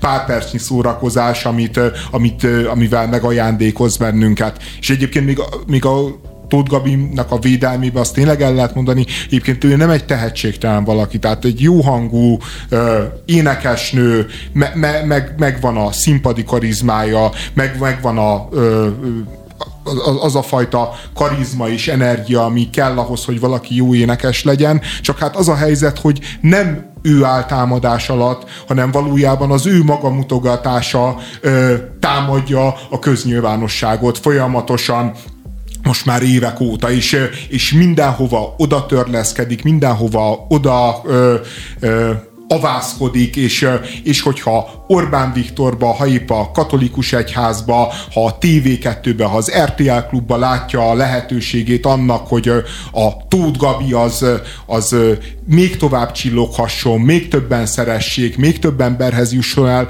akkor, akkor megy oda, megy oda, és így nem lehet megállítani. Ami közte és a közönsége között van, azon átgázol legyen az a jó ízlés, vagy bármilyen emberi érték, vagy bármilyen következetesség. Igen, és, és nekem, nekem az a furcsa ezzel kapcsolatban, hogy, hogy ezzel ő soha nem tud szembesülni. Tehát, hogy ő, ő még erre is a, az áld... Tehát én szerintem jogosan kérhetne áldozati krediteket az alapján, amit most elmondtunk, de nem azok alapján, ami miatt ő, ő ezeket kéri. És ez nekem nagyon furcsa, és hogy valaki mennyire nem tud szembesülni gyakorlatilag a valósággal, illetve például Instán meg akartam nézni a, a kommenteket, és abszolút minden komment le van tiltva, hogyha jól láttam az Instagram valamilyen, és gondolom nem véletlen, tehát még csak azzal sem, mert persze rengeteg olyan kommentelő van, aki guztustalan módon bánik az emberekkel, olyat, tehát ő, ő kapott olyat, amit abszolút nem érdemelt meg, de az, hogy mondjuk az sem engedi be, aki mondjuk releváns kritikát fogalmaz meg vele kapcsolatban, ez viszont nem segíti ezt a dolgot szerintem. Jó, azért a, a komment folyamban általában nem a releváns kritika szokott lenni, de én a Facebookot csekkoltam, és ott ugyanezt ö, tapasztaltam, de itt azért, tehát hogy szerintem inkább az a probléma, vagy amennyit én láttam így az elmúlt hetek, hónapok, nem is tudom mióta húzódik ez a, a hercehurca, hogy így, hogy soha nincsen szembenézés, soha nincsen az, hogy értem őket, azért, mert azt mondják, hogy, de én ezt már máshogy gondolom, vagy nem tudom, hanem, hanem az van, hogy különböző műsorokba elmegy sírni. Hogy, hogy őt mennyien bántják. És teljesen valid kérdéseket feszeget. Tehát lehet-e olyan, kom- meddig kell eltűrni a közszereplőnek a kommentet, a, a, a levelet, hogy ha kap egy olyat, ami őt, családját, gyerekét fenyegeti, akkor az valós veszélyt jelent rá, hogy az hogyan, hogyan csapódik le egy emberbe, hogy, hogyha egy ilyet kap, Szerintem ezek nagyon valóságos kérdések, de egy olyan köntösbe van bújtatva, ami, ami viszont meg nem, hogy emberi, és empatizálsz vele, hanem, hanem egész egyszerűen nem érted. Igen, olyan, mintha egyébként a húsvér lény, aki a Tóth Gabi mögött kell, hogy legyen, aki, aki nyilvánvalóan egy esendő ember, ezer jó tulajdonsággal és ezer rossz tulajdonsággal, mint mindannyian, mint hogyha az nem létezne, nem az az egész nő egy ilyen karikatúrát gyártott magából a nyilvánosságba, és, és látunk egy végtelenül szeretethiányos, elismerésfüggő, szereplési kényszeres, narcisztikus valakit, aki képtelen disztingválni, aki képtelen visszafogni magát, aki képtelen bármilyen uh, uh, önkontroll tanúsítani, vagy, vagy, vagy bármilyen önreflexiót, és, és, és tényleg az a helyzet, hogy ez a legrosszabb egyébként, amit a Tóth Gabi tesz a, a magyar társadalommal, meg a Tóth Gabi jelenség, hogy, hogy tényleg el, elkezdjük a Tóth Gabit már nem mint személyként, hanem mint jelenségként kezelni, pedig nyilván ott van egy ember, aki, aki, aki nem, nem, nem érdemli meg annak a mocsoknak egy nagyon jelentős részét, amit kap. Csak egész egyszerűen így tényleg azt érzi az ember, hogy, hogy, hogy ő ezt kéri, követeli, hogy ő ezt provokálja. És, és, és hát jön, jön, mert, mert hát ez a természet törvénye, hogyha hívod, hívod, hívod, akkor előbb-utóbb megérkezik. Hát sőt, ezért mondtam, hogy szerintem hogy az elmúlt hetek botrányaiból a legtöbb, az tényleg olyan volt, hogy ki az Istent érdekelt. Tehát, hogy most érdemes rámenni arra, hogy Rolexet hord, értem, volt olyan interjúja, amiben azt mondta, hogy ő nem szereti a csillogás, vagy luxust, vagy nem tudom, de hogy így tényleg érdemes ezért bántani valakit, tényleg érdemes ezért kommentet írni, tényleg érdemes ezért, nem tudom, tehát, hogy, hogy annyi minden van a világon, ami, ami nekem nem tetszhet, vagy valakinek nem tetszhet, ezekért szerintem valóban nem kellett volna ezt megkapnia, de azért, amikor ennyire degradálja mások szenvedését, és abban akar csillogni, az szerintem már tényleg és ennyire fetisizálja a saját szenvedését. Tehát, hogy itt ez, ez, ez is benne van, hogy így, hogy a, ő, ő a fétistárgy minden áron, minden pillanatban. De ezért tesz is, mert gyakorlatilag tehát már, már odáig jutott, hogy kommentek miatt jogi eljárással fenyeget. Ja, hát folyamatosan fenyegetőzik. Na mindegy, ahogy Tóth Gabi is az emberi lé- lélek mélységeit kutatja, úgy ezt teszi Csirmaz Luca TikToker is. A pszichológus végzettségű szőke lány párkapcsolati tanácsai közül választottunk egyet a mai utolsó témának. Ugye ezzel egy csomó időt és szívfájdalmat fog neked spórolni. Ha valaki azt mondja, hogy én még nem állok készen egy kapcsolatra, hogy nem vagyok túl az exemen, hogy túl jó vagy hozzám, vagy hogy jobbat érdemelsz, azt nem azért van, hogy azt mond, hogy kihívás elfogadva, vedd a kis cumódat, és megpróbáld neki bebizonyítani, hogy de te azért is tudsz jól szeretni, hanem hogy azt mond, hogy köszönöm, hogy szóltál, és tedd máshová az energiáidat. Ez olyan, mintha elmennél egy boltba egy céket vásárolni, és néznéd a különböző darabokat. Kiszúrnál mondjuk egyet, ami úgy különösen megfog, elvinnéd a kasszához, és ott szólnának, hogy elnézés, de ennek két lába ki van törve. És te azt mondod, hogy á, se baj. Hát egy cégben nem is fontos, hogy négy lába legyen, nem? Legalább így van benne valami, így úgy néz ki lesz. És hazavinnéd, és aztán úgy csodálkoznál, hogy miért esel újra és újra pofára. Én egyébként nem tudok teljes mértékben nem egyetérteni ezzel, Jézusom. meg teljes mértékben egyet se tudok érteni ezzel. Tehát én, én egy kicsit azt gondolom, hogy tényleg nagyon sok olyan film, meg nem tudom mi jön ránk, amiben a kivételekről van szó, amikor olyan emberrel kerülünk össze, aki egyébként képtelen szeretni, és aztán a végén meg beteljesedik a, a, a nagy szerelem, és azt sem mondom, hogy a való életben ez nem létezik, de szerintem kivétel.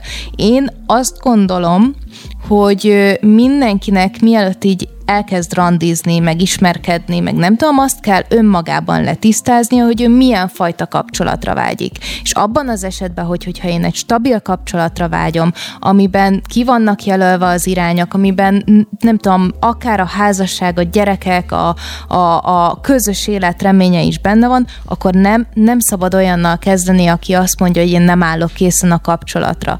Hogy, hogyha én úgy állok hozzá, hogy én is szórakozni szeretnék, vagy csak így legyünk együtt addig, amíg jól érezzük magunkat egymás társaságában, akkor szerintem teljes mértékben belefér egy ilyen emberrel való ő, kapcsolat. Nagyon fontos szerintem feltenni a kérdést, hogy, hogy mi ennek az oka, mi az, ami azt mondatja az, az emberrel, hogy, hogy ő nem áll készen egy kapcsolatra. Alapvetően ez szerintem kettő, nagyjából két ok lehet. Az egyik, hogy tételesen igazat mond, hogy ő nem áll készen, valami defekt van vele, teljesen mindegy mi. Meg van a másik eset, amikor a, amikor a, a partnerrel, vagy a potenciális partnerrel való ö, ö, defektet, vagy valamit el akarunk ezzel tusolni, ugye nem akarod megbántani a másikat, és azt mondod neki, hogy hát én nem állok készen a kapcsolatra, én még nem, nem tudom ezt megtenni, stb., és még, de pedig neked a másik emberrel van problémád. Ez ö, szerintem kíméletes, de, de nem biztos, hogy helyes. Hát sőt, ez szokott a legrosszabbul elsülni, mert biztos, hogy az ilyen esetekben a következő lány két nap múlva, vagy fiú, az, az már kapcsolatba, vagy azzal már tudnak kapcsolatba lépni, és akkor a harmadik fél, akinek ezt mondta, ő pedig így nem érti, hogy miért nem mondta el, hogy vele van a baj. Hát, én azt gondolom, hogy hogy ez így nagyon jól hangzik, csak, csak egész egyszerűen nem így működik az ember. Tehát nem vagyunk se az önismeretnek, se a, a, tudatosságnak azon a szintjén, pusztán azért, mert emberek vagyunk, tehát hogy ez, ez ne, nem feltétlenül javítható a tökéletesen, hanem egész egyszerűen van bennünk egy belső bizonytalanság. Az, hogy mikor kérdezik meg tőlünk, melyik napszakban, hogy, hogy megnézzünk el mondjuk ezt a vagy azt a filmet, lehet, hogy reggel, mert rossz kedvűen ébredtünk, azt mondjuk, hogy nincs kedvünk, de délután már lesz kedvünk, és valójában a párkapcsolatokkal is nagyon-nagyon sokszor így van, hogy az emberbe millió bizonytalanság van, és millió információhoz se önmagával, se a, a másikkal kapcsolatban nincsen hozzáférése. Tehát szerintem ez a oda megyek, mint egy üzleti tárgyalásra, hogy szia cica, akarsz-e szexelni, vagy akarsz-e gyereket, és akkor a cica azt mondja, hogy nem kedves, de két hét múlva egy wellness randira szívesen elmegyek veled, ez lehetséges, hogy így nagyon jól hangzik, és robotok között tökéletesen működő párkapcsolati diskurzus lenne, de, de az embereknél ez nem így megy. Az emberek folyamatosan változnak, folyamatosan figyelik egymást, folyamatosan folyamatosan figyelik magukat, és az érzelmeik azok egy irtózatos bizonytalanságban tartanak mindannyi, és az érzelmeink irtózatos bizonytalanságban tartanak mindannyiunkat. Nekem az egész uh, sztoriban az az ijesztő, hogy egy uh, pszichológus lány, aki egyébként egy fiatal csaj, uh, is abszol, abszolút ezt a, ezt a Tinder szemléletet mondja, ezt a, ezt a robot hozzáállást, hogy itt információcsere, aztán van vagy testnevcsere, vagy nincs testnevcsere, de, de nagyjából ennyivel el van intézve az udvarlás, a romantika,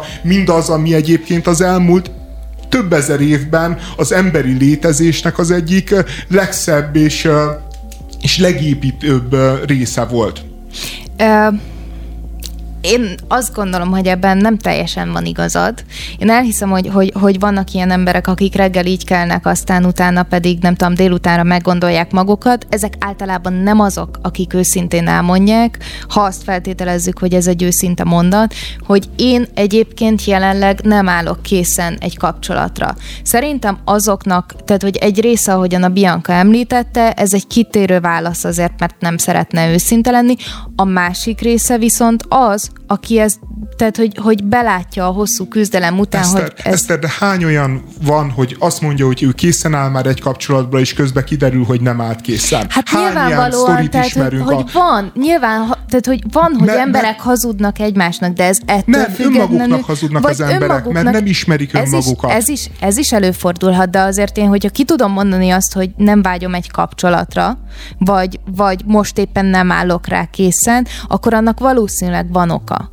Mármint abban az esetben, ha ezzel nem terelni szeretnék arról, hogy amúgy veled nem szeretnék kapcsolatba lenni.